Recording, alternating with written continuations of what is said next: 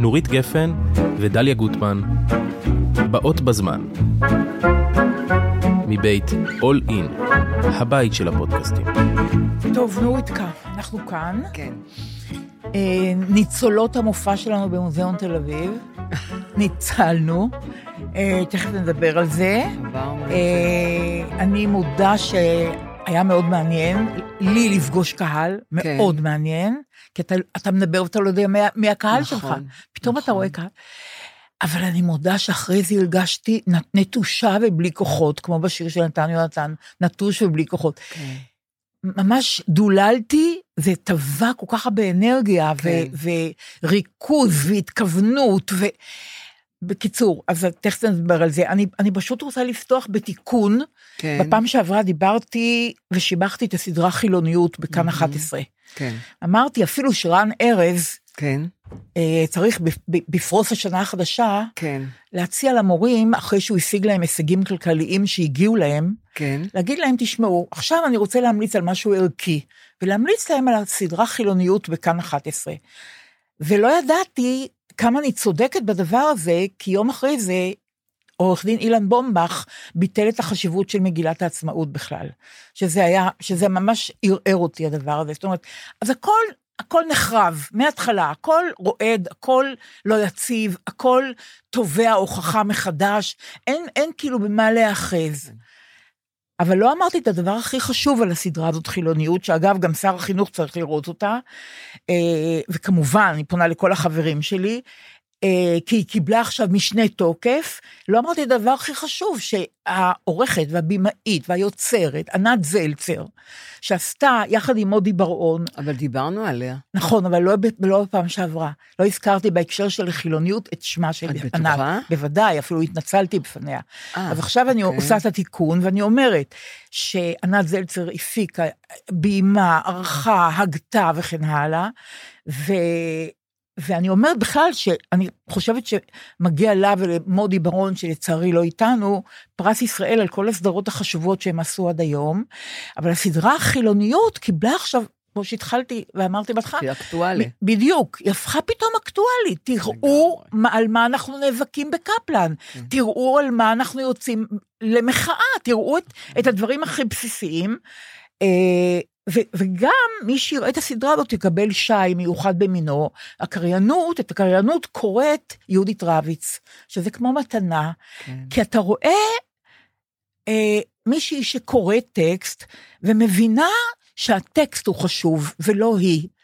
אין שום איטונציות מיוחדות, אין שום רצון לרצות, אין שום משחקים בקול, אין שום חנופה, קול ניטרלי, שרק מעביר את הטקסט, מעביר את המסרים. הנושא הוא במרכז. לגמרי, ממש, את מבינה שיש לה כבוד לטקסט, ומה שחשוב זה הטקסט, ולא אינטרפרטציה שלה. אז יהודית רביץ, עם הסדרה הנהדרת הזאת, אני מברכת את ענת זלצר, אני מקווה שהיא תקבל פרס ישראל, כולכם, בבקשה, תראו את חילוניות בכאן 11. זה התיקון שאני רוצה לעשות. וגם כמובן, אני רוצה להזכיר, כבר דיברנו על זה בפעם שעברה, שמהיום, אנחנו מקליטים את התוכנית ביום שני, מהיום במשך 4 ימים, כאן 11 מקרינים את הסדרה האחת על טייסת 201 של חיל האוויר, סדרה חשובה ומרעישה. ואני רוצה להגיד לך עוד משהו, כל כך מתאים לי מה שקרה. אמרתי לך בפרק הקודם, שבמחאה שעברה, כי אתמול הייתה מחאה אחרת, נקבתי בשם האנשים שניגשו אליי, אבל לא אמרתי על 2 נשים, מרשימות מאוד, יעל רזניק ונאווה הראל, אלה השמות שלהם, הם ניגשו להגיד לנו כמה... אתמול? היית במחאה אתמול? לא, לפני שבוע. הבנתי. הם ניגשו להגיד לנו כמה פודקאסט יפה, וכמה הוא נהדר, וגם אמרו, וגם לך ולנורית יש עברית שאנחנו נורא אוהבות, ואני, בקלות דעת, ואולי אפילו יוהרה, אמרתי... כן, כי היום הילדים, בגלל המורים שלהם כנראה, העברית שלהם היא לא טובה, היא לא מתוקנת. וכמובן שנפלתי, מפני שנאווה הראל אמרה לי שהיא הייתה מורה, הרבה שנים, ועכשיו היא בפנסיה, ואני אמרתי לעצמי, א', התנצלתי נורא, ואמרתי בליבי, תפסיקי תמיד להוציא מסקנות, ולהגיד מין, את יודעת, תזות כאלה, המורים לא, מה המורים יודעים עברית, והכל בסדר, ויש סיבות אולי שהעברית פחות טובה, אבל זה לא המורים דווקא, מה אני רוצה, למה אני עושה הכללות כאלה, ומה אני, בקיצור, למדתי לקח מאוד, ואני מתנצלת בפני יעל רזניק ונאווה הראל על הפזיזות שלי, אבל המהירות שלי לחרוץ דין, את יודעת, להיות חכמה, ממש בזיעה שם, במחאה, הייתי מוכרחה להגיד את החוכמה הזאת, המורים השמים, יכולתי לוותר על זה גם, מה זה הדבר הזה? אבל עכשיו אני רוצה לדבר איתך על משהו הרבה יותר אינטימי. היום באתי הנה בקו 3. באוטובוסים של דן, יש עכשיו, בקריזה, יש הודעה חדשה. באוטובוס זה נוסעים אנשים שלא שילמו. בבקשה לתקף את הרב-קו. ואני יודעת שאני תיקפתי את הרב-קו. למה נבהלתי אבל? אני תיקפתי את הרב-קו. אנחנו נוסעות בחינם. לא, זה לא משנה, צריכים לתקף את הרב-קו, מה שלא יהיה. אוקיי. תיקפתי את הרב-קו. בטח, מה שאני שואלת, מה אני נבהלת? הרי אני יודעת שתיקפתי את הרב-קו, וחזרתי וישבתי לי בנחת. ההודעה הזאת בקריזה, נוסעים פה אנשים שלא תיקפו את הרב-קו.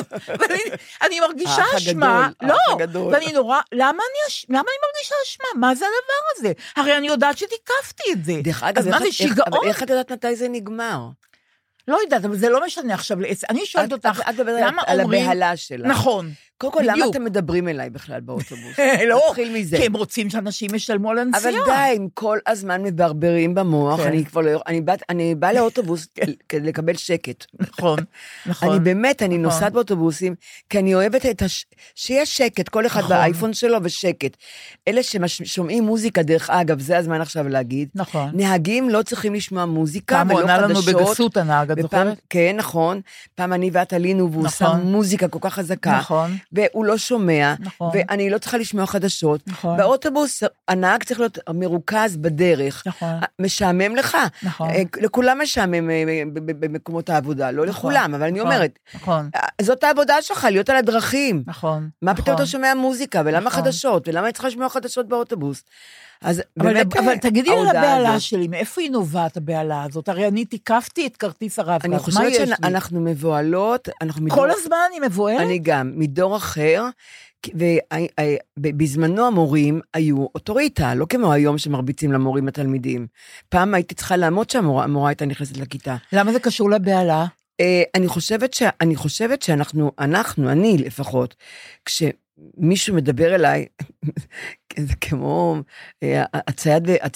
הקלה בצייד הפרפרים, שפתאום יוסי בנאי מדבר מהרמקולים בגן, יש איזה משהו מתוך רמקול שנשמע, שהוא מעלייך, שהוא, איך אומרים, דאוס אקס מקינה, אלוהים מן המכונה, כמו בהצגות של מולייר, לפתור את הבעיות, לזרז את ההצגה, פתאום יש איזה קול לא שייך בכלל, והוא מקדם את העלילה.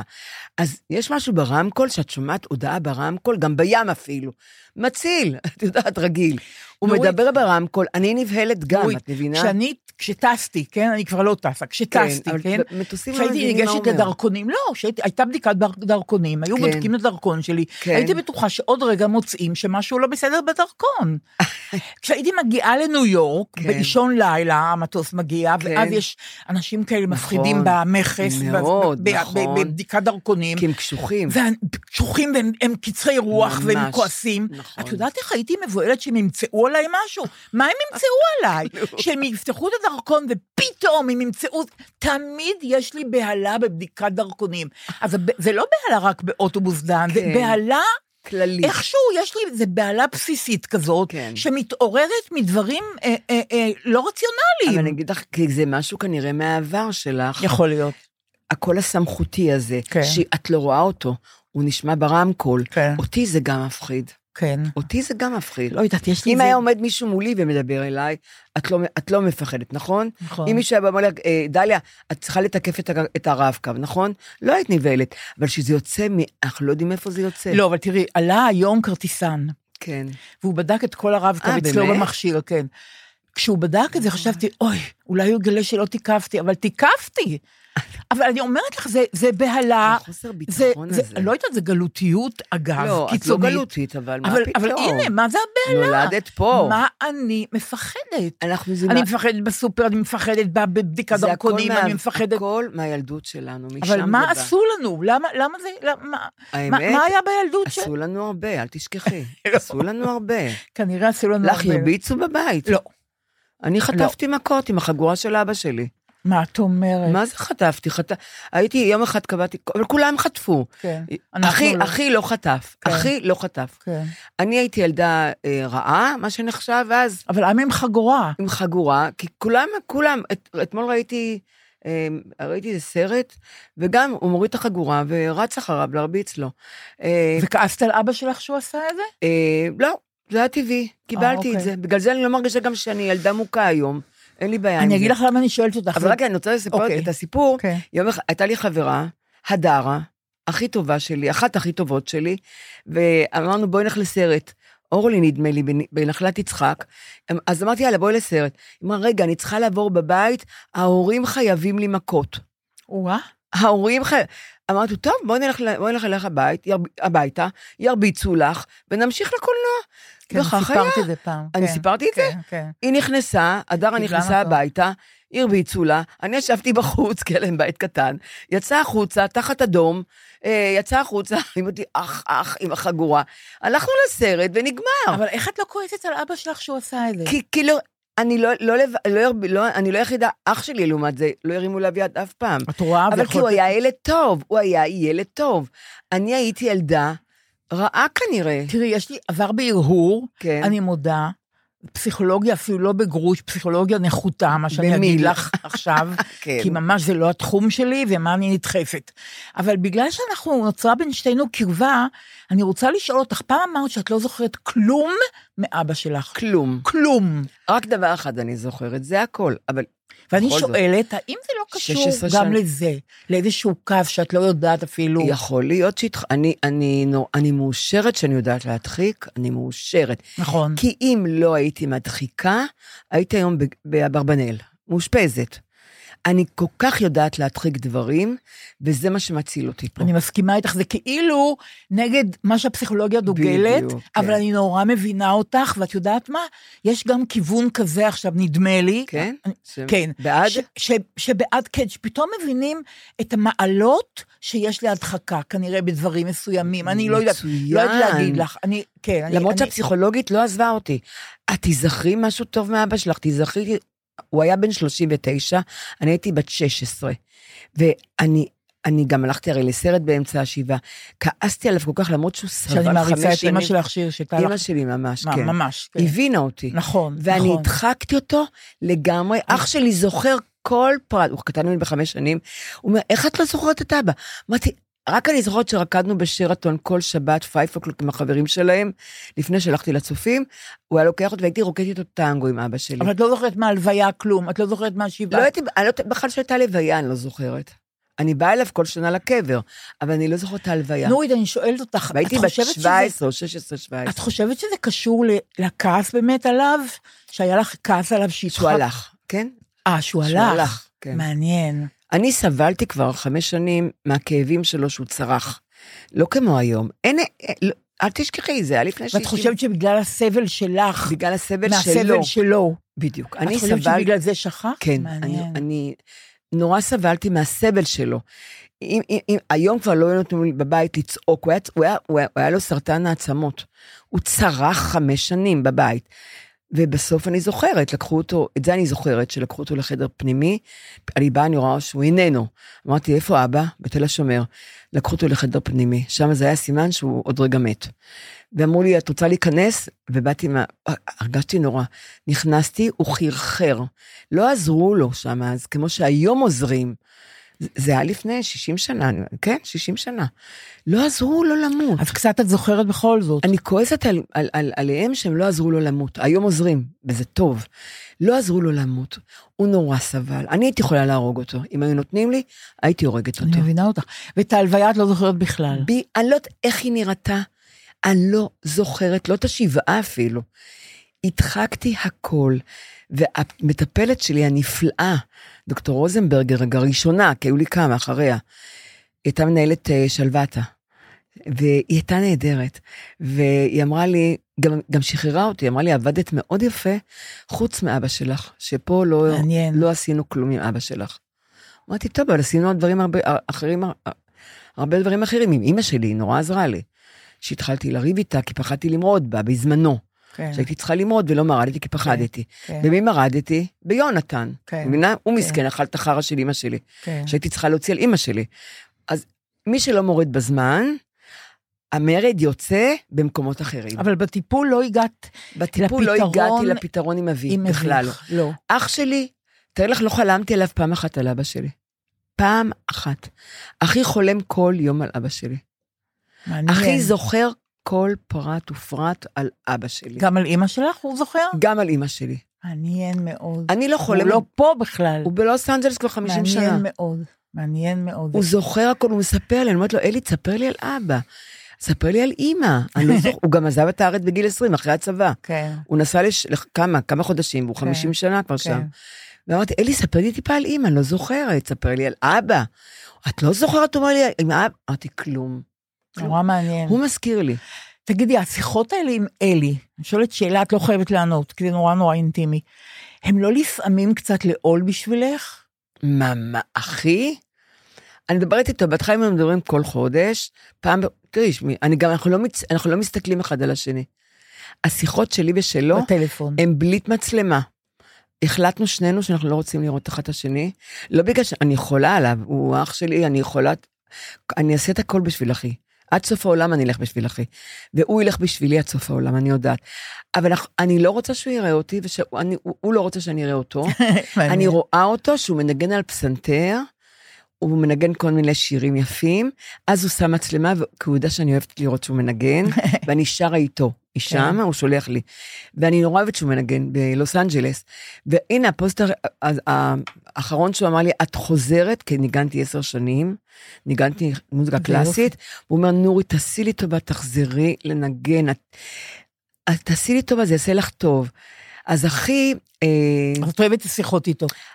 אחי, בגלל שהוא רחוק ממני, אני הכי מקשיבה לו, והוא מכיר אותי, עם זה שהוא מגיל 20, תדעת, הוא לא פה, הוא בא לבקר מדי פעם, הוא מכיר אותי הכי טוב מכולם, אח שלי. מכולם הוא מכיר אותי הכי טוב. הוא רואה איפה אני מזייפת, הוא היה פעם בארץ בביקור. איך את מסבירה את זה? הוא לא פה. הוא היה פעם בארץ בביקור, והזמנו את השכנים שלנו, את השכנה שהייתה שלנו בילדות, עם בעלה מקסים, שושיק ומנור, והתחלנו לדבר, והם סיפרו משהו, ואמרתי, מה באמת על משהו שא' ב' אני יודעת אותו. אבל אמרתי, באמת? מה, אני לא מאמינה. ואח שלי הסתכל עליי, והוא לא מאמין, איך, הוא יודע שאני יודעת מה שהם אומרים. אני לא מבינה למה אמרתי את זה. אולי להרים אותם עם הידע שלהם, להראות להם, הנה, אתם יודעים ואני לא יודעת. כי אחר כך אני ואחי, הוא אומר, למה את אמרת שאת לא יודעת? הוא אומר, אני יודע שאת יודעת. אמרתי, אני לא יודעת למה זה יצא לי ככה. מעניין. ואחר כך חשבתי, אולי זו תכונה שלי, כדי שאני אומרת מולך, אני רוצה שאת תצאי הכי הכי גבוהה, הכי מלכה, הכי נהדרת, ואני מקשיבה לך, כמו שאת אומרת שאני מקשיבה טוב, בצורה אינפנטילית ילדית, לא אינפנטילית, ילדית. אמרת אינפנטילית, ילדית. יש הבדל, אני מתעקשת על זה. אז רגע, כי אני באמת שאת מדברת, את כולך אצלי. אני לא מקשיבה, הכל מת, העולם מת. אני עושה את זה עם כולם, לא רק איתך. מה שאני מבינה מכל מה שאמרנו, שנעים לך מאוד לדבר איתו, למרות המרחק ביניכם. מאוד, כי הוא אומר לי את הדברים, הוא אומר לי, ללא כחל וסרק, בדיוק, הוא לא מפחד ממני, הוא לא עשיתי הצגות, הוא אומר לי את האמת. אבל לא תמיד אתה רוצה להגיד בלי כחל וסרק, זאת אומרת, לא תמיד. אחי אומר לי, בלי כחל וסרק, הכל. אין פה רחמים עליי, הוא אומר, ואני מאמינה לו, ואני רוצה שהוא יגיד לי הכל, כי הוא היחידי, כמו שאני אומרת שאני משקרת את כולם, הוא היחידי שלא משקר לי, ואני היחידה שלא משקרת לו. אני לא יכולה לשקר לו, כי הוא יתפוס אותי, את מבינה? כן. יפה מאוד. כלום. אני לא יכולה אפילו לזייף איתו. כן. כי הוא מכיר אותי, אני לא יודעת איך הוא מכיר אותי, הוא עזב כאן שהוא היה בן 20, אני בת 25, אני לא מבינה. נכון. הוא מכיר אותי. כן, גם גנטיקה, גם בחילות ילדות משותפת, גם זה, כאילו אתם פותחים אלבום תמונות כשאתם מדברים. אנחנו מאוד פותחים. נסענו ללאס וגאס יום אחד, שהייתי שם לפני המון שנים, ודיברנו בדרך על אלוהים, הוא דתי, והבנות שלו חרדיות, ואני חילונית, והתחלנו לדבר על אלוהים, והרגשתי שזה לא פייר מה שאני עושה איתו, אבל דיברנו באמת בדרך, ומסתבר שהתעללתי בו שהוא היה ילד. והוא התחיל לתת לי דוגמאות, מה עשיתי לו, שההורים היו הולכים מהבית, 5 שנים צעיר ממני, הוא אומר לי, את הפחדת אותי נורא. אבל הוא לא נותר לך טינה. מה? לא נותר טינה. ממש לא. כן. אבל הוא אומר, נורית, את נורא הפחדת אותי, לאמא היה פרוות שואל, כזה, פעם סבתי הביאה מפולניה, כזה מין שואל, כזה, לא מילה, כזה לצוואר. וכאן היה בצד, היה ראש של שואל, עם כפתורים של שואל, כאלה, הכל, אבל פרווה אמיתית של שואל, שסבתא שלי הביאה מפולניה.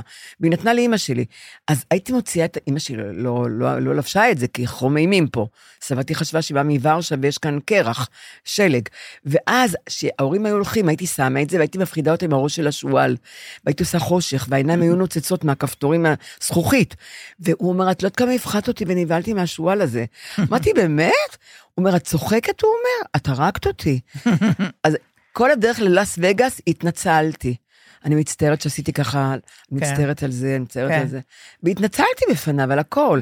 אבל זה לא היה מי, אני הפחדתי אותו כי הייתי גדולה. והבחורים מתעללים בקטנים תמיד, את יודעת. סיפרת לו שהיה מופע בקולנוע... עוד לא דיברנו. אוקיי, מעניין. דיברנו בראש השנה רק. לא, לפני ראש השנה. אני לא אומרת ראש השנה. אני לא אוהבת להגיד ראש השנה, אני לא אוהבת לברך, בואי נגיד את זה, כי אז מחזירים לך עוד פעם. ועול כבד. את זוכרת שדיברנו על זה? כן, ועול כבד. שדי לסגור את הוואטסאפ הזה, הטיפשי, שנה טובה בקבוצת נאטו. נכון. הרי לא אומרים נורית, אישי. כללי. כללי. אז אני מקבלת כאלה המון. אז מה אני שולחת? אני שולחת אימוג'י. יפה מאוד. אני אפילו לא עונה שנה טובה, אין לי כוח לזה. את לא שולחת האימוג'ים המבהילים שלך, אבל אני מקווה. לא, יותר רק ג'ירפה עם 2 לבבות בעיניים. כן, ג'ירפה את שולחת. הג'ירפה נחמדה. כן, זה גם נורא מתאים לראש השנה, אני מודה. באמת צריכים לדבר על... פעם היו ברכות. זה גם היה עול כבד, אבל לא משנה, אבל נהנינו לשלוח עם הזהבים, עם הזה. עול כבד למלא ולקנות, וללכת לדואר ולשלוח, מי צריך את זה? כאן בוואטסאפ, האמת שלא קיבלתי כאלה גנרים, כולם היו דליה, לא קיבלתי גנרים, תודה לאל. אני קיבלתי גם גנרים. אני מסכימה איתך שזה עול, מצד שני, יכול להיות שאם לא היו מברכים אותי, אז היה אכפת לי, אני לא יודעת, אני צריכה לשאול את עצמי.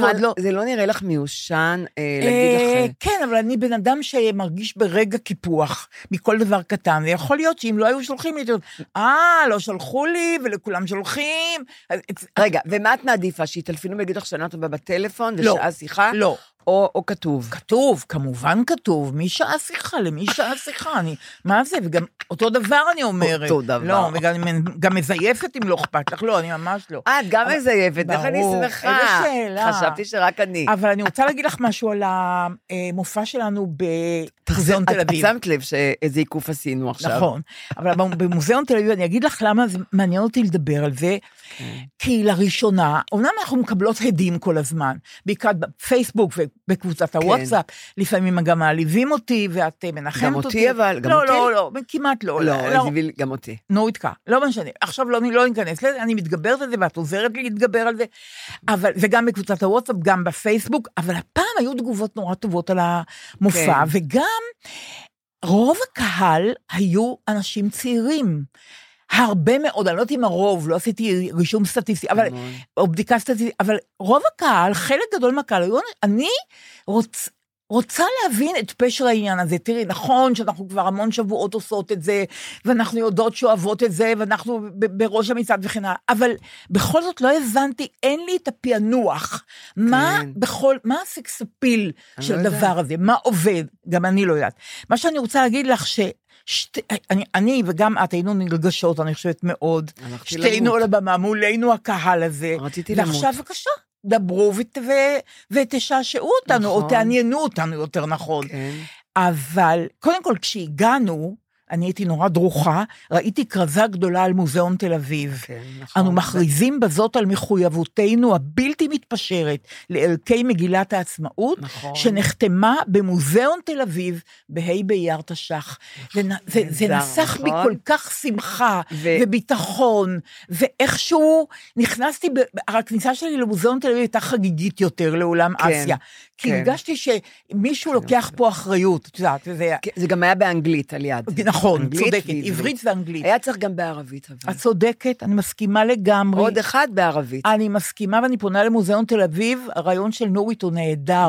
צריך, עשיתם בעברית ואנגלית. לפני אנגלית אפילו זה היה צריך להיות בעברית ואנגלית. אתם צריכים להוסיף את הטקסט הזה בערבית. לגמרי. לגמרי, מסכימה איתך, זה ממש רעיון. אבל זה היה נורא כיף לראות מרחוק את ה... נכון, נורא יפה, כאילו קיבלו את פנינו בלקיחת אחריות. יש לנו גב, יש לנו... כן, נכון, נכון. ואז התחלנו לדבר על הבמה, ואמרנו מה שאמרנו. אחר כך אני רוצה להגיד משהו שאני לא אשכח. כן. הערה קטנה, אחר כך טוב, אחר כך. לא, תגידי עכשיו. לא, לא, אחר כך. בקשר לזוג משקפיים שנשכח בה. מצאו אותם. לא, אבל אנחנו לא יודעים למי זה שייך. כן, מי ששייך כתב שהוא קיבל אותם. את רצינית? כן, בפייסבוק. די, דליה. בחיי. בפייסבוק? בטח, קיבלתי את המשקפיים, תודה רבה, הצלתם אותי. יאה, עדת למה? כן, זאת שלקחה, היא יצרו איתה קשר. אני רוצה להתנצל בפניה, כי היה לרגע נדמה לי, שהיא לקחה את זה לעצמה. טוב, חס וחלילה, היא תרחה, והיא מצאה, וזה, המשקפיים חזרו לבעלים של המשקפיים, כי היא אמרה לי, אני אכתוב, אמרתי, בוא ניתן, אבל כבר היה לילה, אין לי מי לתת למוזיאון, רק לשומר, וזה משקפיים מאוד מאוד יקרים. מאוד, חבל שלא, אני לא זוכרת את שמה, אבל שם שתיהן, של זאת שלקחה איתה, וזאת של... כן, נכון, והיא אמרה לי, תני לי, היא ראתה שאני מבוהלת. נגמר בחיתו. יו, אני לא רוצה, והיא אמרה לי, גם אני אפסם בפייסבוק, וגם בעוד איזה מקום והוא יראה ואני אתן לו את זה. נכון. ואמרתי, אני לא קוראת כלום, היא לא נתנה לו. איך, את באמת? כן, כתוב. את לא מבינה מה עשית. היא כל כך מודה שהמשקפיים חזרו אליה. מי זה, הגבר או אישה? אישה. אישה, והייתי בטוחה זה של שני גברים שישבו בצד. לא, לא, לא, לא. אגב, מה שהיה מוזר ומעניין... דליה, עשית לי את היום. בטח, מה שהיה מוזר ומעניין... רק אני אגיד עוד דקה. סליחה לגברת הנחמדה, שהציעה את ההצעה הזאת הנחמדה. הנאמנה. אני מצטערת שפיקפקתי, אני מצטערת. לא, היא עשתה ממש מצווה. אוקיי, טוב, מצווה. אבל מה שאני רוצה להגיד לך, שא' היו אנשים צעירים בקהל, ילד בן 17, שבא עם אמא שלו. נכון, ילד בן 17, אבל היו 20, 30, 40, 50, לא רק 60, 70, 80, מה שחשבנו שיהיה, שזה נורא מוזר. ובית, מה הרגשת לאורך האירוע הזה? מה הרגשת? ראית שמגיבים, שצוחקים, שמוחאים כפיים, שמקשיבים, ששואלים שאלות, שמישהי ביקשה שנעשה את זה פעמיים בשבוע. בדיוק. מה הרגשת תוך כדי האירוע הזה? האמת, שירה הייתה בקהל, הבת שלי, עם שתי חברות שלה, וממנה הכי פחדתי, כי אני הולכת ללכלך עליה, לכלכתי עליה במופע, וירדתי עליה במופע, והאמת ששירה קיבלה את זה בהומור, היא קיבלה את זה באהבה, והיא נתנה לנו, היא אמרה שזה היה נפלא, עלייך גם היא אמרה שהיית נהדרת, והיא אמרה שהצמד, אנחנו כצמד מאוד מאוד מתאימות, מעניין, ואמרתי, את לא נפגעת שלכלכתי עלייך, והיא אמרתי, לא, אני מכירה את החומרים שלך, אם את לא הפתעת אותי, אבל יפה שהיא נהנתה, כן, היא נהנתה נורא, והקהל, אבל אני הייתי מאוד מבוהלת, שוב, אני אומרת לך, כל הזמן? רוב הזמן הייתי נורא, כי פחדתי שאני לא יודע מה להגיד, פחדתי, את היית, את יודעת, שוב, אני אומרת, את מגיעה מאוד מסודרת, מאוד מאורגנת, וגם הסברתי, אני חושבת שהסברתי יפה מאוד, מה ההבדל בין מפיקה למפיקה בפועל. נכון, אבל המון, את דיברת, והקהל התמוגג מצחוק ומנחת, אז אני לא מבינה איך להרגש בזה. אני לא יודעת, אני מבוהלת, אין לי ביטחון, מה אני אעשה? אין לי ביטחון. אבל בסוף מה את חושבת? בסוף שכבר כולם ניגשו אלה. והמוצלח או לא, מה את חושבת? אני חושבת שזה היה מוצלח, כי ניגשו המון, ודיברו איתנו.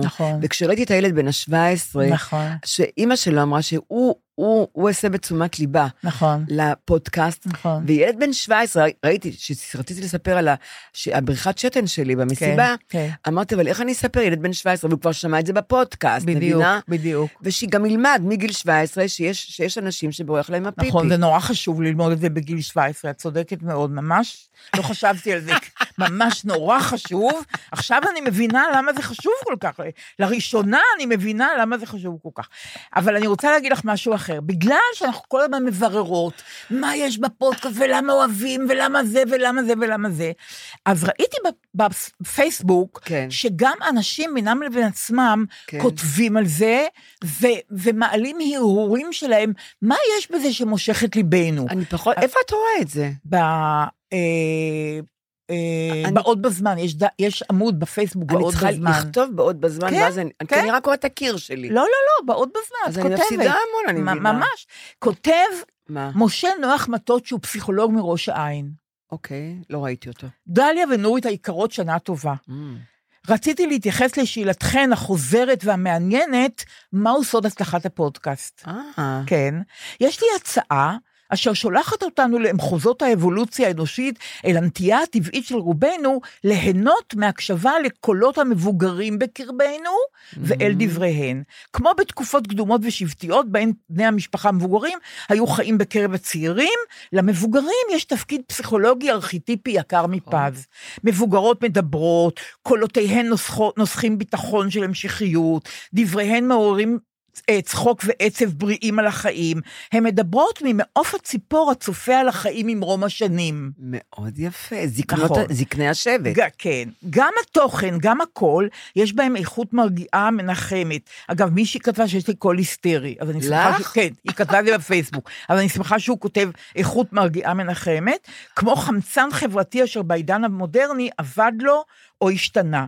אולי בדומה לתחושות שעשויות להתעורר אצל ילד במיטה לפני השינה, כשהוא שומע את קולות המבוגרים, צחוקם ורחשם. כן. קולותיכם וחוכמתכם כמו עוטפים אותנו בהרגשה השלייתית שהכל בסדר. הוא קיבל תגובות. רגע, את זה הוא כתב? כן, את כל זה? בפייסבוק. אני אסתכל. הוא קיבל תגובות שמתרעמות ואומרות, זה לא רק הגיל שלהם, לא כל אישה מבוגרת מעניינת אותי, לא כל שתי נשים מבוגרות משעשעות אותי, לא כל אישה מבוגרת מנחמת אותי, אז הוא כתב, לתגובות האלה הוא כתב, עושים תגובה משלו. איך תספסתי את זה? לא כל אדם מבוגר בהכרח משרי ביטחון, קצת חוזר בו. לצערנו לא קשה לחשוב על דוגמה זמינה לכך. רוהם, כמובן. רוהם. כן. היות אדם מבוגר אינו תנאי מספיק, הוא קצת חוזר בו, על מנת שההקשבה אליו ואל קולו תייצר את הקסם שאותו אנו מנסים להסביר. כמו כן, ההתייחסות אל הגיל נועדה להצביע על ייחודו והצלחתו של הפודקאסט, על פני הרבה פודקאסטים טובים אחרים. וההסבר הזה מתווסף אל המובן מאליו, היות המגישות אמיתיות, כנות, ישירות, ערכיות, חכמות, מצחיקות ועוד. זאת אומרת, הוא קצת נסוג מהעניין שזה רק הגיל, שזה לא רק, זה ממש לא רק הגיל, אלא זה עוד דברים. כן. ואז כותבת תמר ליאני שם טוב. כן. היא כתבה לי את זה בפרטי, אמרתי לה שאני אקריא את זה, בפרטי בפייסבוק. כן. איזה כיף של פודקאסט, היא כותבת. כן. אני שומעת רק אותו כבר שבוע רצוף. גרמתן לי להתאהב באימא שלי מחדש. היא נושקת ל80. זה נורא שווה את ליבי. זה שווה לנו. פעם היא הייתה מעצבנת אותי מאוד, בזכותכן גיליתי אותה מחדש, ומעכשיו אני מקשיבה בקשב רב לסיפוריה, צוחקת מהבדיחות שלה, ומעודדת אותי ואותה להיפרד בעודנו בחיים. יפה. תראי כמה אינטליגנטית. מאוד. בדיוק כמו שהמלצתן בחוכמה רבה. אני בעיקר מגלה כלפיה עכשיו, בזכותכן, הרבה יותר חמלה. אוי. בעבר, כשהיא דיברה על הקשיים בזקנה, זה עצבן אותי מאוד, ועכשיו זה מעורר בי אמפתיה. כן. הענקתן לי הצצה אובייקטיבית לשאלה, כיצד נראים החיים עם מבט בוגר יותר, כן. וגיליתי שהרבה דברים הם חוצי אישיות, מגדר ורקע, והם פשוט תולדה כל כך טבעית ויפה של החיים. אוח, מקסים. תמר לי, אני שם טוב, כל כך יפה, ובעיקר, עזרנו למישהי להתקרב לאמא שלה, בלי שהתכוונו לזה בכלל. אגב, גם נועה הייתה נועה צילמה, את כל המופע. בדיוק. את ראית כבר את הצילומים? לא, מה פתאום, אני עוד אראה הרבה זמן את הצילומים, אני לא אוהבת לראות אותי מצולמת, אני רק רואה דברים איומים ונוראים, אבל שמחתי שאת יודעת, שהיא נהנתה, שהיא אמרה לי שאת יודעת, זה הביקורת הכי... היא מקסימה. כן, נכון. היא מקסימה. נכון, אבל הכי אנחנו מפחדות מהילדים שלנו, נורית, את יודעת. מהילדים שלנו, נכון. בדיוק, אז כשהילדים שלנו נהנים, אז כאילו בקיצור. הצלחנו. בעניין הזה, כן, אני חושבת שבעניין הזה, כן. אני רוצה להגיד לך על... לא, לפני כן אני רוצה... את אמרת שיש לך... שקיבלת המון טלפונים לפני ראש השנה. על העמותות. בדיוק, וזה מעצבן אותי, אני רותחת מזה. לא, מה זה את לא, אני מסכימה עם כל מילה, אז אני רוצה שתגידי את הדבר, בלי שאני אתעצבן. טוב, רגע. נכון, את בטח מכירה את זה גם. יש לי טלפון קווי, כי אני בדירה סחורה, יש קווי של הדירה סחורה, על שם בעלת הבית. אבל אני יודעת, והוא שותק כל השנה, כי יש לי פלאפון, כל החברים שלי. ואם הוא מצלצל, אני יודעת שזו עמותה, או תדליקי נרות, או תתרימי, אני לא עונה לטלפון אף פעם. מצוין. בראש השנה ובפסח, מתחילים לטלפן אליי מכל העמותות, כל מיני עמותות, תתרימי לאוכל, למזון וזה, והשנה, אני לא יודעת מה קרה לי. רגע, הם טלפנו לקווי או לפלאפון? לא, זהו, תמיד הם התקשרו לקווי, ואני ידעתי, אני לא עונה לקווי, כי זה רק העמותות. נכון. עכשיו, הם התחכמו, הם השיגו את הטלפון שלי, הם לא יודעים מי אני, אבל הם אמרו, זה הטלפון, יש לך בטח, כי אפשר לקבל ב-144, נדמה את הפלאפון. נכון. פתאום כולם עברו לפלאפון. אז יש כאלה שלא עונים לחסוי, יש כאלה שלא עונים, נכון? את עונה לחסוי? אני תמיד עונה. אני לא. תמיד אני עונה. כי זאת צרה.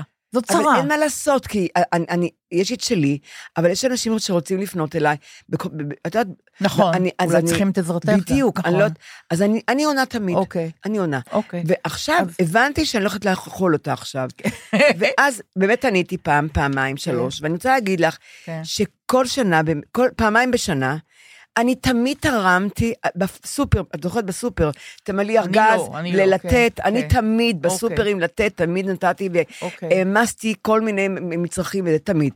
אני כבר לא הולכת לסופרים, אבל מהבית. תתרמי לעניים, תתמיעי לזה, ואני, בהחלטתי השנה, אמרתי, אני תורמת השנה, תרמתי רק לציירים, לאומנים, שמציירים בפה, וברגל, אני תורמת לתנו לחיות לחיות, ולפעמים שמטלפנים לי לעברים, רק להם אני תורמת.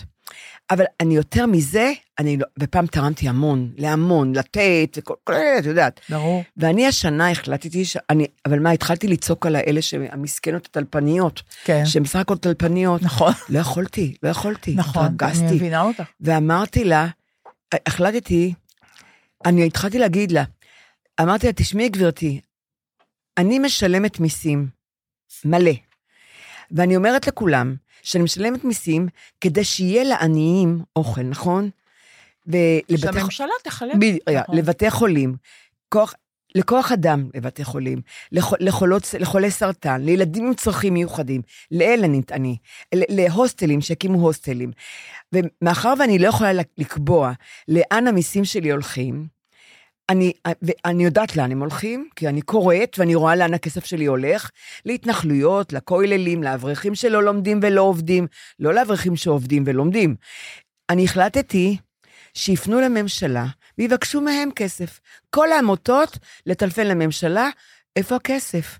ואמרת את זה לטלפניות? אמרתי את זה לטלפניות. שס מחלקים תלושי מזון בסך מיליונים, ומסתבר שמשלמים רק לשסניקים, לא לניצולי שואה ולא לעניים חילוניים, רק לבייס שלו הוא מחלק, ואנחנו יודעים את זה, אבל זה הכסף שלי שהוא מחלק להם. אם הייתי יכולה להגיד, אני רוצה שהכסף שלי, המיסים שלי, ילכו לזה וזה וזה, הייתי משלמת. עכשיו אמרתי להם, עכשיו אני רוצה להגיד לך משהו הכי נורא. טלפנו לי מתל השומר, שזה בית חולים ציבורי. המחלקה האונקולוגית לילדים. מה את אומרת? את לא תאמיני. מה הם אמרו? שאני אתרום לילדים חולי סרטן במחלקה של תל השומר. אני התפוצצתי מכעס. אמרתי, תל השומר מחלקה אונקולוגית לילדים, צריכים לטלפן לי לבקש כסף לילדים חולי סרטן? אתם לא מתביישים? אבל נורית, יש לי משהו להגיד לך. אז רגע, אני רוצה להגיד לך. אולי זה מרמה. אני אמרת, מה? אולי זה הונאה, ומישהו מטרים, אומר לך שהוא מטרים לילדים חולי סרטן לתל השומר, והוא לא מטרים לילדים חולי סרטן מתל השומר. יכול מאוד להיות ש... בטח, יכול להיות שמישהו... לא חשבתי לרגע. בטח, זה יכול להיות הונאה. בוודאי. דליה, הרקת אותי עכשיו. את רק נותנת כרטיס אשראי, את לא מקבלת קבלה שכתוב עליה תל השומר. כלום. הונאה. הונאה. עכשיו הרקת אותי. הונאה, חבל לי על תל השומר להטיל בהם דופי. זה ממש לא תל השומר. זה הונאה, מישהו רוצה את כרטיס האשראי שלך. מי יעז? מה זה מי? הנוכלים יעזו? להגידו, המחלקה האונקולוגית לילדים חולי סרטן? אני כמעט בטוחה שזו טעות. מישהו רצה להונות אותך. אני מקווה שזו טעות, להגיד לך למה.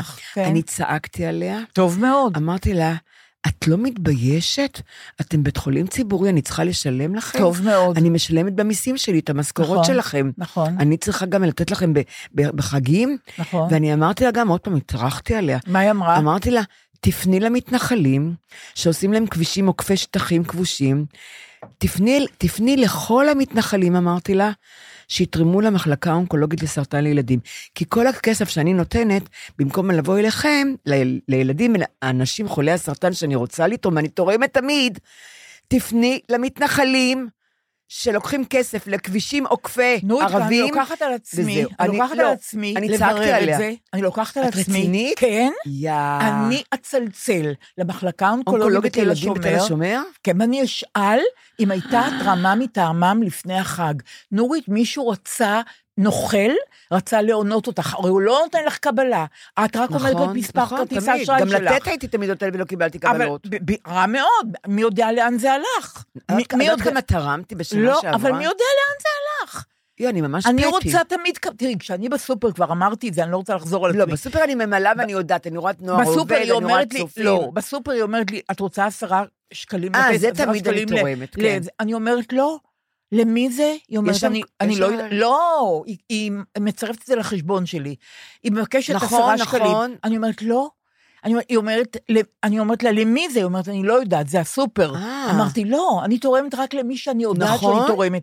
נורית, בעניין הזה של תל השומר, יש פה הונאה. את בטוחה, דליה? אני לא בטוחה, אני כמעט בטוחה, אני לא מאמינה שהם היו מעזים, ואני לוקחת על עצמי לברר לפעם הבאה. הנה, תראי מה רשמתי. נורית, זה הזהרה להמון אזרחים, שישמעו אותנו וידעו שלא יכול להיות שמתל השומר עושים התרמה. תבדקו היטב ואל תתרמו. מחלקה האונקולוגית של הילדים. בכלל, כן. לשבת לי על המצפון שזה ילדים. זה העניין בדיוק, לעורר את רחמייך. אבל תראי כמה אני כעסתי. נכון. כי כבר הטריפו אותי קודם, כל העמותות האלה.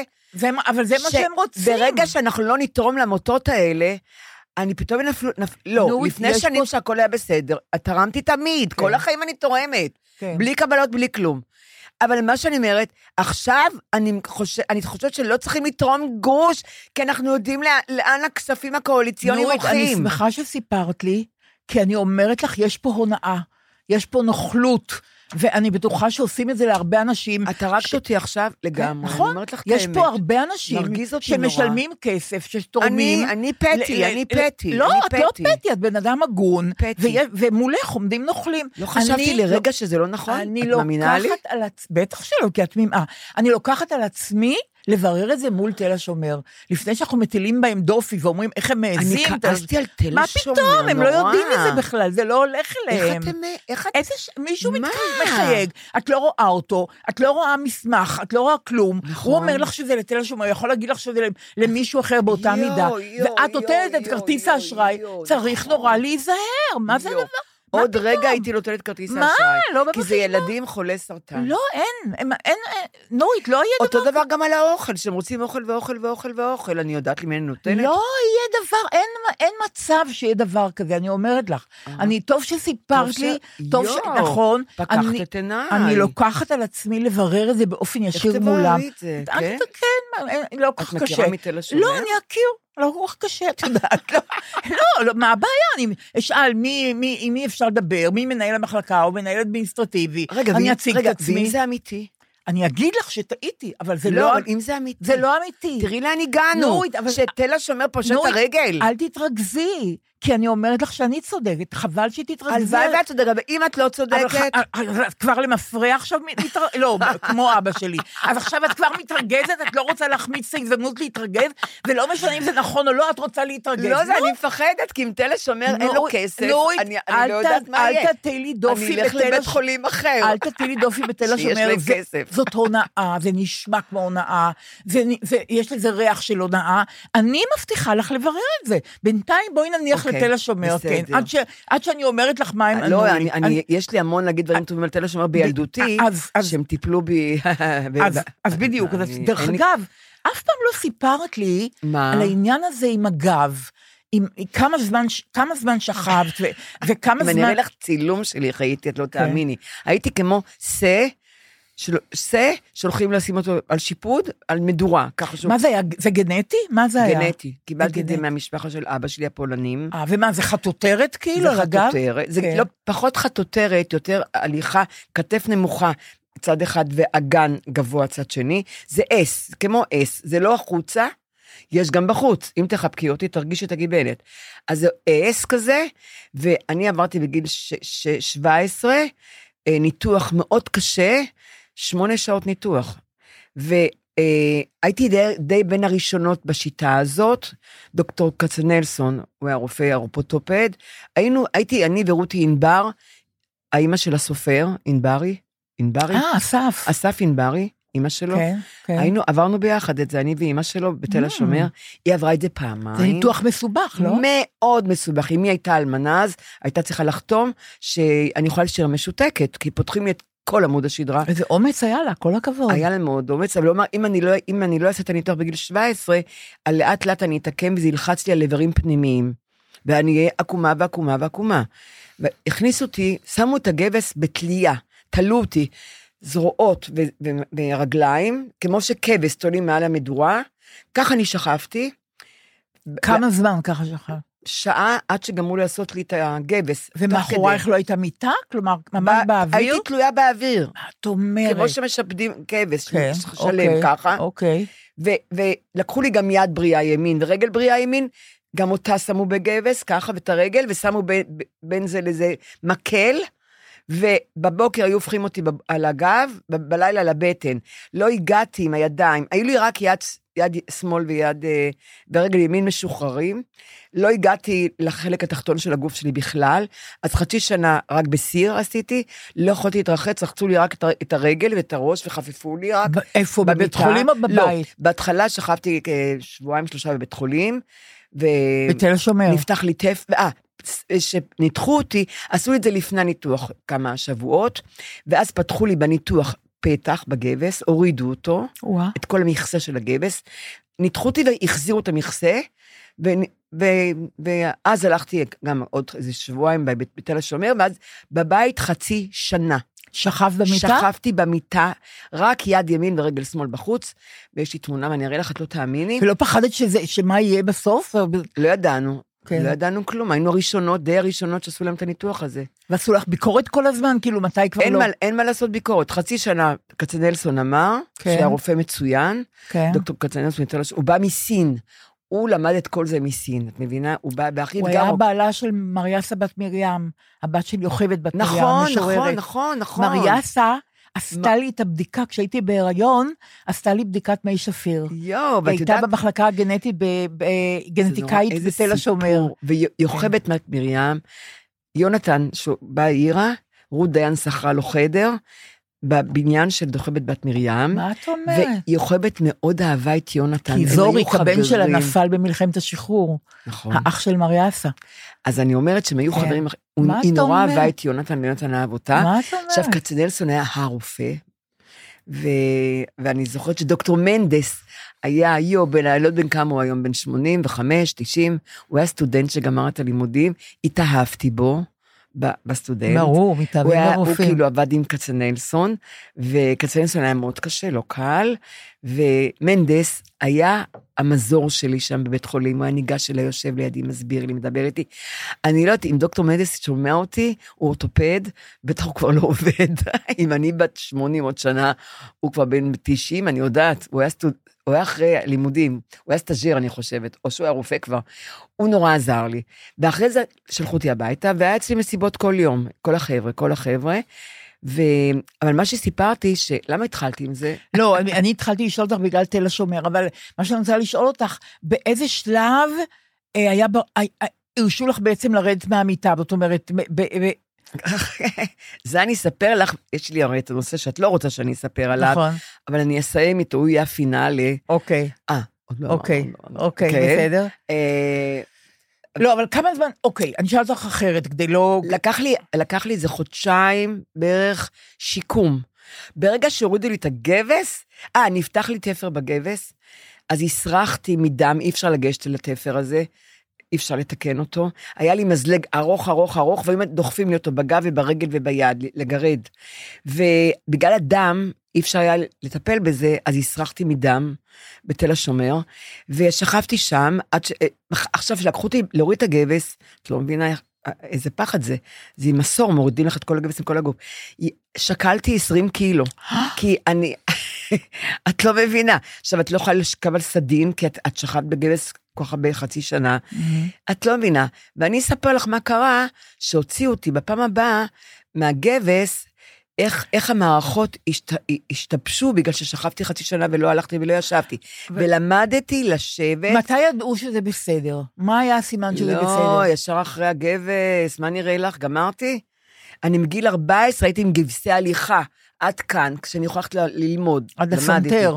אז הייתי הולכת ללמוד, הייתי בתיכון, עם כאלה, מורידים, אני מתעקמת עוד פעם, שמים, אני מתיישרת. אחרי חודש, עד שקצנלסון אמר, היא מאוד גמישה, בגלל הגמישות יתר שלה, צריכים לעשות את הניתוח. אוקיי, מתי היית בסדר? מתי יצאת מכל הדבר הזה? אני לא יצאתי עוד הרבה שנים, עד גיל 21 בערך, מה? כי נתנו לי אחרי הגבס ישר חגורה, כל הזמן חגורת הרינגטון, כזאת מחזיקה לך את הראש עם הכל ברזלים עד האגן, הלכתי שנתיים עם החגורה הזאת, ורק אחר כך הורידו לי גם אותה, ואז ראו שהניתוח הצליח. אני תקמתי עוד קצת אחרי זה, אבל קצת. כי לקחו לי עצם מכאן, מהגן, לקחו לי עצם, זה עוד ניתוח. עשו ממנה צ'יפס, ומתחו אותי, היו לי בין החוליות, היו לי רווחים, שמו אותם בין הרווחים, יש לי 5 חוליות קשורות עם עצם, למעלה, ליתר ביטחון, הוא קשר לי עם חוט ברזל כמה חוליות, כן, את רואה את זה בצילום, כמו חוט תיל כזה. שזה איננו כבר כמובן. ישנו שם. אבל ישנו? ודאי. אבל שאת עוברת בבדיקה ביטחונית. עשוי לעשות MRI למשל, אף פעם בחיים. מה את אומרת? כן. MRI. ובדיקת ביטחון בשדה התעופה רואים? וזה לא, זה אני יכולה. MRI אסור לי. אבל שאביב קיבל את זה בירושה ממני, בתורשה, והניתוח של אביב, אמנם ערך המון זמן, גם המון, כי הוא איבד, לא יודעת מה קראו, לא אמרו לי עד הסוף, אותו ניתח דוקטור ג'י, היום פרופסור גיפשטיין, שהוא היה מומחה הגיע מאמריקה צעיר, לניתוחי גב, והוא באמת, הוא היה מקסים, דוקטור גיפשטיין, ואז, את לא מבינה, הוא ניתח אותו, שם לו 2 עמודים, אין גבס, אין כלום לפני, אין אחרי, אני רואה, יוצא מהחדר ניתוח, הוא שם לו 2 מוטות לאורך כל הגב, תחבושת, אמרתי, מה זה, ככה? וזהו? ולמחרת, הקימו אותו מהמיטה שישב וילך. נדע. אני למדתי לשבת איזה שבועיים, עד שהושיבו אותי בכלל, קודם רגל אחת, עד שהושיבו אותי, זה לקח שבועיים. ישר, אמרתי, מה אתה מקים אותו? מידע. הוא אומר, כן, בהלך הביתה, אחרי שבועיים. נגמר. את מבינה? היום זה השתכלל. הקדמה של זה. נורית, תקשיבי, אני רוצה שנדבר, אבל לא התכוון נדבר על זה. אנחנו בעוד שבוע, בעוד פחות משבוע ויום כיפור, אנחנו בעצם עכשיו בימים הנוראים, שבין ראש השנה ויום כיפור, אצלנו בבית אי אפשר לטעות שזה ערב יום כיפור מתקרב, כי צחקי רק עוסק בדבר הזה, ב50 שנה למלחמת יום כיפור, לגמרי. אז אני רוצה שנדבר על זה, אבל בגלל זה אני רוצה להקדים היום את פינת הסלנג, ולעשות אותה עכשיו. תסדרי את ה... כן, ולעשות אותה עכשיו. יומן הסלנג. של דליה ונורית. אוקיי, מתחילים. אני אתחיל בסיפור, אני ראיתי את הסדרה סובייצקה בכאן 11. כן. קורעת לב, שוברת לב. הכל אני מקליטה. נוי, זה כל כך יפה, זה על מהגרים, ומהגרים דור ראשון, ומהגרים דור שני, של העלייה מברית המועצות, אבל זה נכון לכל הגירה שהיא, ויש שם, מה זה להיות מהגר, ומה זה להיות ילד של מהגר, לא, זה דברים שאנחנו ממש לא יודעים, כתוב ברגישות, פשוט יוצא מהכלל, וסדרה קומית בכאן 11, ומי שכתב יצר אותה זה דנה אברמוביץ', שהיא גם בת של עולי ברית המועצות, והבמאית ענת סלינסקי. מה שאני רוצה להגיד, כל הסדרה הזאת עכשיו ביוטיוב, סובייצקה, ומה שאני רוצה להגיד על זה, שיש שם שחקנית יוצאת מהכלל, שממש לא הכרתי אותה, כן, סוזנה פפיאן, כן. נפלאה, ובסוף הסדרה, בפרק 8, היא פוגשת על המדרגות באוניברסיטה, חבר שכנראה היא מרגישה משהו כלפיו, כן. והוא אומר לה משהו, והיא אומרת לו, אז תעשה לי לייק בטינדר, היא אומרת לו, עשיתי לך לייק בטינדר, ולא עשית, לא החזרת לי לייק, כן. אז אם אתה באמת אומר שאתה מחבב אותי, תעשה לי לייק בטינדר, כן. אז הוא אומר לה, אני אעשה לך סופר לייק, אז היא אומרת לו, איך זה קריפי, ככה מדברים, קריפ. אז הוא אומר לה, סופר לייק זה קריפ, אז היא אומרת, זה ברמת לקנסל אותך, מה? כן, עכשיו, אם את מנחשת מה זה לקנסל, אני קונה לך כל מה שאת רוצה. מה זה לקנסל, נורית? לקנוס אותו? לא, לא, אבל זה כיוון, לא. לקוף נון סמך? לא, אז היום... קנס. לא, אז היום צלצלתי לאמיר מהדרמה בכאן 11, כן.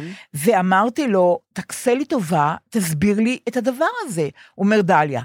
היא אומרת לו, איך זה קריפי, זאת אומרת זה מפחיד. קריפי אני יודעת. כן, והוא אומר סופר לייק זה קריפ, זאת אומרת אם אני אעשה לך סופר לייק זה מפחיד, מה זה סופר לייק? כנראה שני לייקים בטינדר, ואז היא אומרת זה ברמת הלקנסל אותך, זאת אומרת זה ברמת הלקנסל אותך, לקנסל מ-to cancel, לבטל, בדיוק, אני אומרת לו, אמיר תגיד אתה אומר לחברים שלך, אני אקנסל את זה, אני לא אקנסל את זה, הוא אומר מה זאת אומרת חופשי, אני משתמש בזה, אז פתאום מצאתי דיאלוג בסובייצקה, בסדרה הנהדרת, שכמעט לא הבנתי ממנו אף מילה, עכשיו בפעם הקודמת אמרתי שבטינדר יש בחורות לפעמים מנהלות שיחות בכתב, כן. עם 4 בחורים במקביל, כן, נכון? נכון? ושמזה נכון. נוצר מושג. עכשיו, אני כמובן טעיתי, ואמרתי ביטוי לא נכון, אמרתי, הגיתי אותו לא נכון. כן. אתה כותב במקביל, נכון. זאת אומרת, אתה מקמבל, ולא, אתה ממקבל, ולא מקמבל כמו שאני אמרתי. למה לא נכון מקמבל? כי ככה הם אומרים, הם מקבל, המון העירו לי על זה, והנה אני מתקנת, ואוי לכם אם תגידו לי שגם תיקנתי לא נכון, כי אין לי סבלנות אליכם יותר, הנה תיקנתי, ממקבל וזהו, יותר מזה אני לא עוסקת בזה. ממקבל? ממקבל, כי ומה את אמרת? עושים אנשים,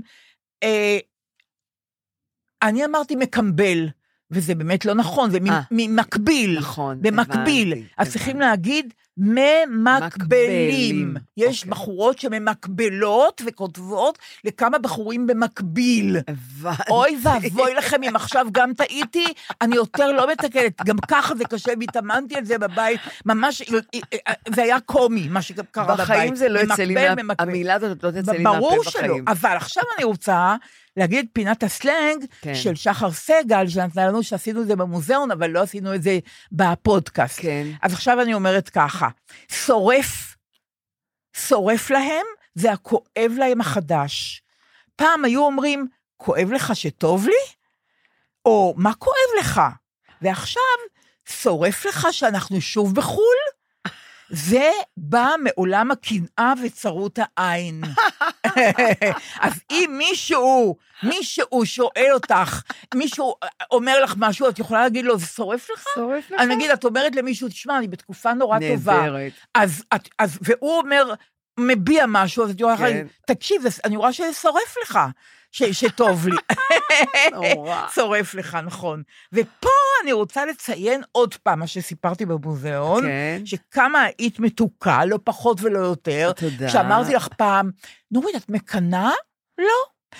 את שמחה לעד? לא.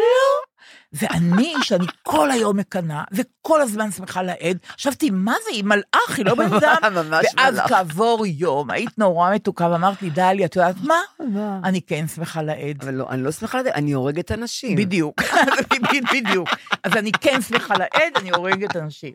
עכשיו אני רוצה, הגענו לדבר העצוב, ערב יום כיפור, אני רוצה לשאול אותך, מה את זוכרת, זה 50 שנה, אחרונית, מה את זוכרת ממלחמת יום כיפור?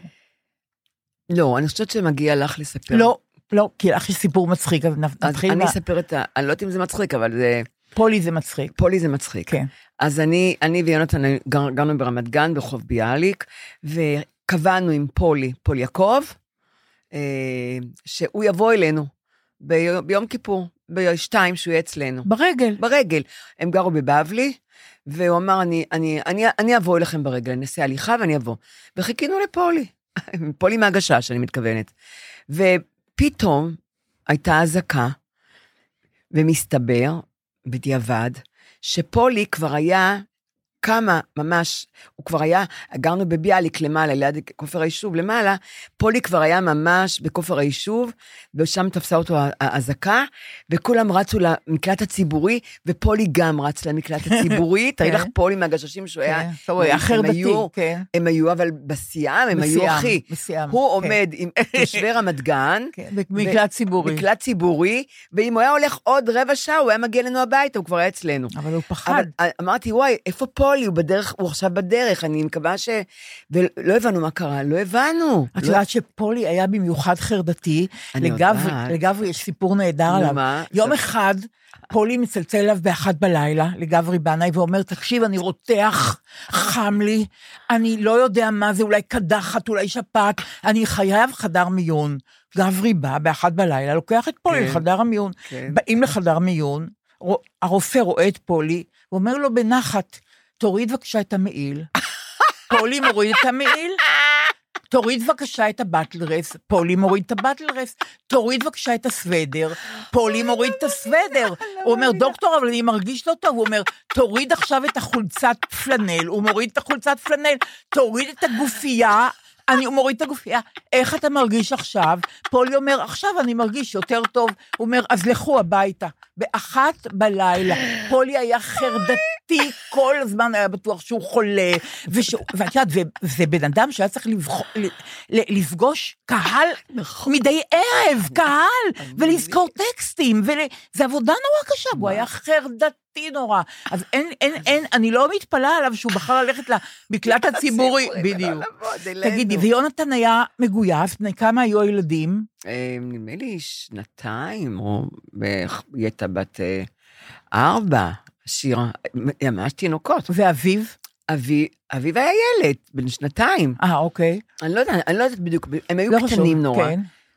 ואמרנו, טוב, יונתן, בינתיים יונתן היה בבית, איפה? עברו 2 שעות, דפיקות בדלת, לקחו אותו, יאללה. זהו, לא ראיתי אותו יותר. כמה זמן? איזה 2 חודשים, המון זמן לא ראיתי אותו, המון. עכשיו, מה הבעיה שלי הייתה? איומה, בדיעבד.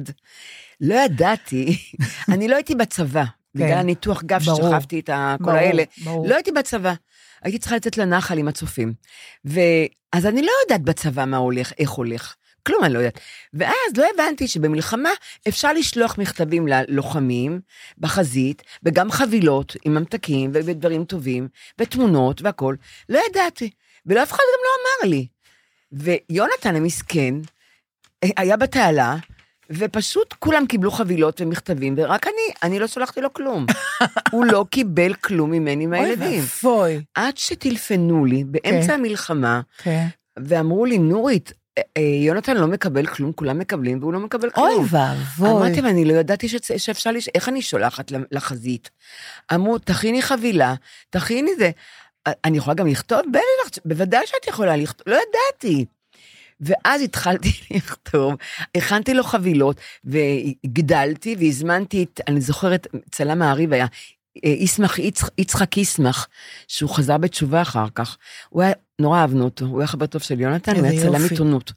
אני לא יודעת איפה הוא היום, לא יודעת, והוא בא וצילם אותי ואת הילדים, שלחתי לו את הילדים, ואת הכל שלחתי לו, אבל מסכן, זה היה לקראת סוף המלחמה ששלחתי לו את כל הדברים, אבל לא ידעתי שהמסכן הזה לא קיבל כלום מהבית. ולא קיבלת ממנו דרישות שלו? אני חושבת שקיבלתי איזה גלויה או משהו, אבל לא ידעת מה חשבתי אז, לא היה לי תראי, אמנם עברתי את 6 הימים, אבל ברור. אף אחד מהמשפחה שלי לא היה ב6 הימים, כי אבא שלי כבר נפטר, ואחי... תגידי, במלחמת יום כיפור, אמא שלו עדיין הייתה? של יונתן? כן. את לא זוכרת. אני חושבת שלא. לא. וכעבור כמה זמן הוא חזר, את זוכרת? לא. הוא היה המון זמן שם במלחמה. הוא לא היה הרבה זמן בבית. וכמובן שהוא חזר... אחר לגמרי. יצא מישהו אחד, וחזר מישהו אחר לגמרי, שלא ידעו, הלום קרב. לא מאובחן. לא מאובחן, לא ידענו מה זה הלם קרב, אז לא ידענו הרי. ולא ידעתי מה קרה לו, לא ידעתי, טוב, כולם נלחמים, אמרתי לו. מה קרה? שאור פתוח, וצעקות, ופחדים, נדמה לי שהשתייה התחילה גם אז, את יודעת ש... מה את אומרת? כן, שכבר הוא לא עמד בזה. הוא לא עמד בזה. והיה אדם שונה לגמרי. אם הוא היה בטיפול אז, אם היו נותנים לו טיפול. הוא היה ניצל. הוא היה ניצל, והוא היה בן אדם אחר לגמרי, הוא היה יותר שמח, הוא היה יותר... באמת עצוב נורא, אחרי המלחמה שלא טיפלו בהלומי הקרב. דורות. לא זיהו, ב6 הימים לא היו הלומי קרב. 10,000 מתהלכים, נכון. אנחנו לא יודעים שהם הלומי קרב. לא יודעים, מתים מהלכים, לא יודעים את זה. לגמרי, לא יודעים. עושים הצגות, ועושים זה, ומתחתנים. משלמים מחירים כל החיים, ולא יודעים שהם הלומי קרב. ולא נותנים להם כסף, ולא תומכים בהם, בטיפול לכל החיים, פעמיים בשבוע, 3, 4. אני חושבת שהם מאוד התקדמו בזה, אבל עדיין. עכשיו התקדמו בזה. אבל גם למה הם שורפים את עצמם עכשיו? לא, תקשיב, יש לי סיפור מאוד קשה על צחקי שהיה בשיקום. אחרי שהוא נפצע לפני המלחמה, הוא היה בשיקום, והוא בא עם קביים למשרד השיקום, בחיפה, כדי לסדר את כל העניינים הכספיים וכן הלאה, והשאלה הראשונה ששאלו אותו, אתה קנית עכשיו את הקביים האלה פה בחנות על יד? לא, נורא והיום איזו שאלה. את מבינה? איך אפשר לשאול כזאת? את מבינה? משרד השיקום, משרד הביטחון. אני חושבת שזה השתנה מאוד מאז, אבל בכל זאת זה ממש... לתת לך הרגשה של חשדנות? לא, זה פשוט נורא, הוא היה מוכר, הוא היה... מה שאני רוצה להגיד לך, שהוא כמובן לוקח את 50 שנה ליום כיפור, נורא נורא קשה, ואני רוצה להראות לך ספר שחבר שלו הוציא לפני 3 שנים, את רואה בשדה הקרב של הזיכרון, כרוניקה של פוסט-טראומה. כן, זה של צחקי, אבל הספר המקורי הוא בשדה הקרב של הזיכרון, לפני 3 שנים לקראת יום כיפור, חבר של צחקי, עופר פרעם, יזם ומימן, כן. זה לא עניין של מה בכך, ספר, ובו 53 רעיונות של לוחמי שריון ממלחמת יום כיפור. מי שראיין אותם וכתב את זה אחר כך, את מה שהם אמרו, את העדות שלהם, היה תומר לויסמן. כן. עכשיו, יש סיפור נורא מעניין על היזם של הספר הזה. במלחמת יום כיפור, הוא, עופר פרעם, לחם בסיני, ואבא שלו לחם קרוב אליו, אבא שלו לחם כן. קרוב אליו, כמפקד גדוד טנקים במילואים. ערב צליחת תעלת סואץ, הופיע לפני מזמרת יפה ירקוני. הופיע על יד החווה הסינית על שפת התעלה. מפקד הגדוד, נתן פירם, אבא של עופר, שיזם את הספר, עזר ליפה לעלות על הטנק, והציג אותה בפני אלפי הלוחמים. בסוף ההופעה, מי שעזר לה לרדת בצד השני מהטנק, היה הצוער עופר פירם, שלא ידע, שאבא שלו העלה אותה על הטנק, ושהם יחד באותו מקום. כן, שהם יחד באותו מקום. רק שנה אחרי המלחמה התברר במקרה בכנס לוחמים, שהצוער שעזר ליפה ירקוני, הוא עופר פירם, בנו של נתן פירם, שעזר לה לעלות על אותו טנק. משני הצדדים. כן. לא יודעים אחד מהשני. על שפת העלת צועט. לא, סיפור. עכשיו, בימים שאחרי ההופעה, הם ייפצעו שניהם, גם האב וגם הבן, מאוד קשה. עופר הבן סירב להתאשפז, והוא חזר להילחם, וסליחה, פונה לסורוקה, ואבא שלו סירב להתפנות והמשיך להילחם. אבא ובן, זה... והם לא ידעו שם? לא. עכשיו, הספר הזה שאני מראה לך, שיזם עופר פרעם בשדה הקרב של הזיכרון, לפני 3 שנים, ריגש מאוד את הלוחמים, וצחקי עשה לו מנהג, כל שבת בבוקר, הוא היה קם ב6 בבוקר, קורא פרק מהספר, עדות של אחד הלוחמים, וכותב את התגובה שלו. לפרק הזה, צחקי, ושולח כל שבת את התגובה שלו לפרק המסוים הזה, בקבוצת הוואטסאפ של הספר הזה. וכשהוא שבת אחד דילג, אז נו, למה אתה לא כותב? נו. בסופו של דבר, עכשיו, 50 שנה למלחמת יום כיפור, עופר פרעם יזם שוב, ואמר לצחקי, אני רוצה ספר, חוברת ספר לחוד, עם התגובות שלך, כן. לעדויות שבספר המקורי. כן. ואכן צחקי כתב תגובות, ריכב את התגובות שלו, והוציאו ספר נוסף, בשדה הקרב של הזיכרון, כרוניקה של פוסט-טראומה. עכשיו, כן. כאילו, צחקי כותב כן. על הפוסט-טראומה, על מה שהוא קרא בפרקים האלה, כותב על חבריו צחקי שריג, התחבר ומימש עופר פרעם וכן הלאה. אפשר להשיג את זה? קודם כל אני אשיג לך, אם קראו את זה, עושים השקה של זה בקיבוץ גן שמואל בעוד שבועיים. אז זה חשוב, תגידי. אני אגיד לך, זה... לא לי, אני כבר לא. אז אני אגיד לך, זה ממש יוצא מהכלל. הלום הקרב שלי כבר מתחת לאדמה. הסודקת, ואני רוצה רגע להקריא עכשיו, קטע מהתגובה של צחקי, לפרק של עוזי צוויבנר, כן. אחד הלוחמים, שהפרק שלו בספר הזה, שאחיו היחידי, נפל במלחמת יום כיפור, ועוזי שלחם גם במלחמת יום כיפור, ידע את זה אחרון. ככה צחקי כותב על הפרק של עוזי צוויבנר, שאגב, באופן אישי אני אוהבת נורא, את אורי צבי גרינברג. את עוזי צוויבנר. עוזי? צוויבנר.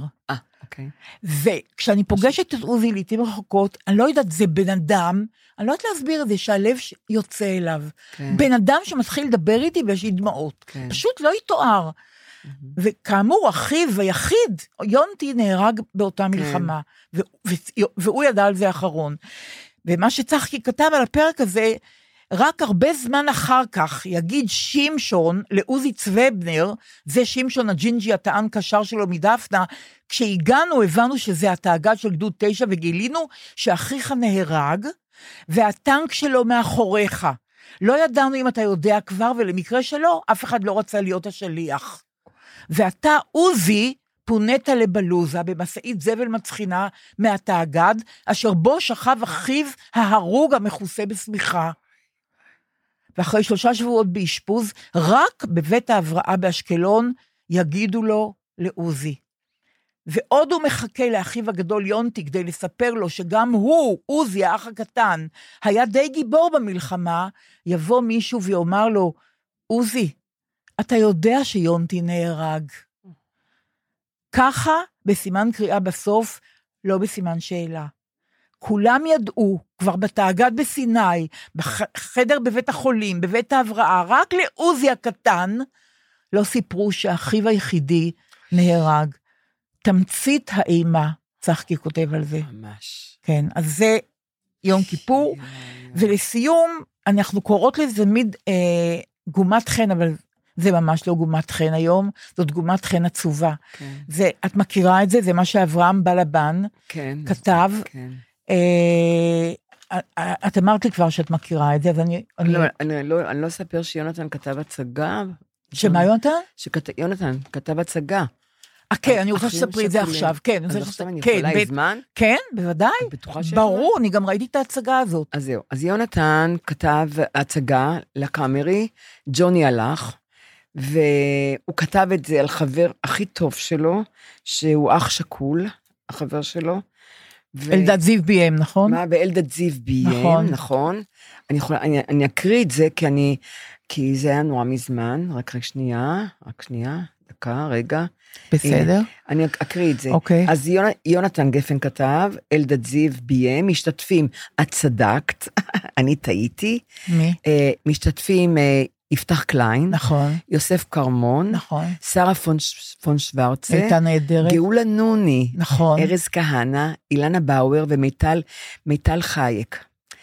עכשיו אני אקריא רק, בסדר, כי אני לא יודע להגיד את זה, מה שיונתן כתב, הוא כתב את זה לכבוד החבר שלו, שהוא אח שקול, והוא אמר תמיד, הוא סיפר לי תמיד, למה רק מדברים על ההורים השקולים, ולא על המשפחה, על האחים והאחיות השקולות. אני למדתי את זה רק מצחקי. בדיוק, את למדת את זה מצחקי. נכון. ויונתן למד את זה מהחבר טוב שלו. החבר שעוד איתנו כמובן. שעוד איתנו, ודאי, אני לא אגיד את שמו. לא, לא, כן. הוא מאוד איש צנוע. כן. הוא כתב, אחרי שהרופאים אומרים לגבריאל פלד, האלכוהוליסט, שאם לא יפסיק לשתות הוא ימות, הוא מנסה לשחזר את חייו. במסע ארוך לעברו, הוא מגלה שחייו היו כישלון אחד ממושך, שרק השתייה הייתה יכולה להשכיח אותו מדי פעם. עד כה גבריאל לא חי את חייו שלו, אלא את חיי אחיו המת, שנהרג מאש ידידותית במלחמת יום הכיפורים. ההורים שלו, אבא מוניה, שהיה מראשי המוסד, וסגן שר המשפט, הקדיש את חייו לביטחון המדינה, ולא נשאר לו זמן לביטחון ילדיו. אמא עליזה, האבירה בעלת פני היגון, שכולה מקצועית, מאותן נשים קורבניות, על מזבח השקרים והסודות של הבעל הגיבור, שניהם לא מסתירים את אכזבתם על כך, שהאח הלא נכון מת. אוש. גליה, אשתו של גבריאל, שהייתה נשואה לרפאל, אחיו המת של גבריאל, נחנקת גם, היא להפליית המשפחה, להפליית משפחת האבל הנצחי, שבה תמיד יש מקום לעוד נפש פצועה. בבר הקבוע של גבריאל, היכן ששירה זברמנית החביבה, שומרת עליו כמו אמא, פוגש רפאל השיקור, את בתי הצעירה, שחקנית לנובלות צעירה, שמוציאה אותו בכוח אהבת האמת שלה, ממשפחת השכול החונקת.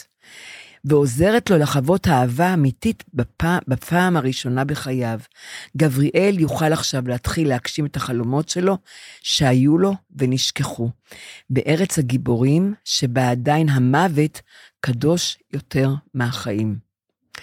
לא טוב למות בעד ארצנו, טוב לחיות בעד ארצנו, זה אני הוספתי את המשפט הזה. זה יונתן כתב בתוכניה. של ההצגה ג'וני הלך. של ההצגה ג'וני הלך בקאמרי. אני זוכרת אותה בתיאטרון הקאמרי, הצגה מצוינת. בתיאטרון הקאמרי, כן. היו תגובות על זה גם כל מיני, שלא תחשבי זה הלך לא קל.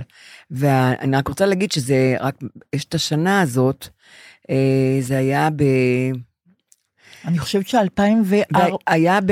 2007 או 2004? זה רגע, מתי זה היה? דקה? אני חושבת שזה היה ב-2007. יום, לא, רגע דקה, סתם, אני לא יודעת למה אני לא רואה את זה עכשיו, את השנה אני רוצה. אני חושבת שזה... ג'וני הלך. ההצגה עלתה על במת התיאטרון הקאמרי ב7 למרץ 2009. 2009, אוקיי, לא טעיתי הרבה. רציתי, כדאי שיחזירו אותה באמת אולי, באמת ש... נכון. בשביל האחים והאחיות השקולות. הצגה מצוינת. נכון, בזמנו, כן. אני רוצה לסיום לקרוא את מה שאברהם בלבן כתב. 12 באוקטובר, 1978. בחנות השקם תל אביב, אישה שכוחה כותבת תאריך על צ'ק. כותבת 12/10/1973.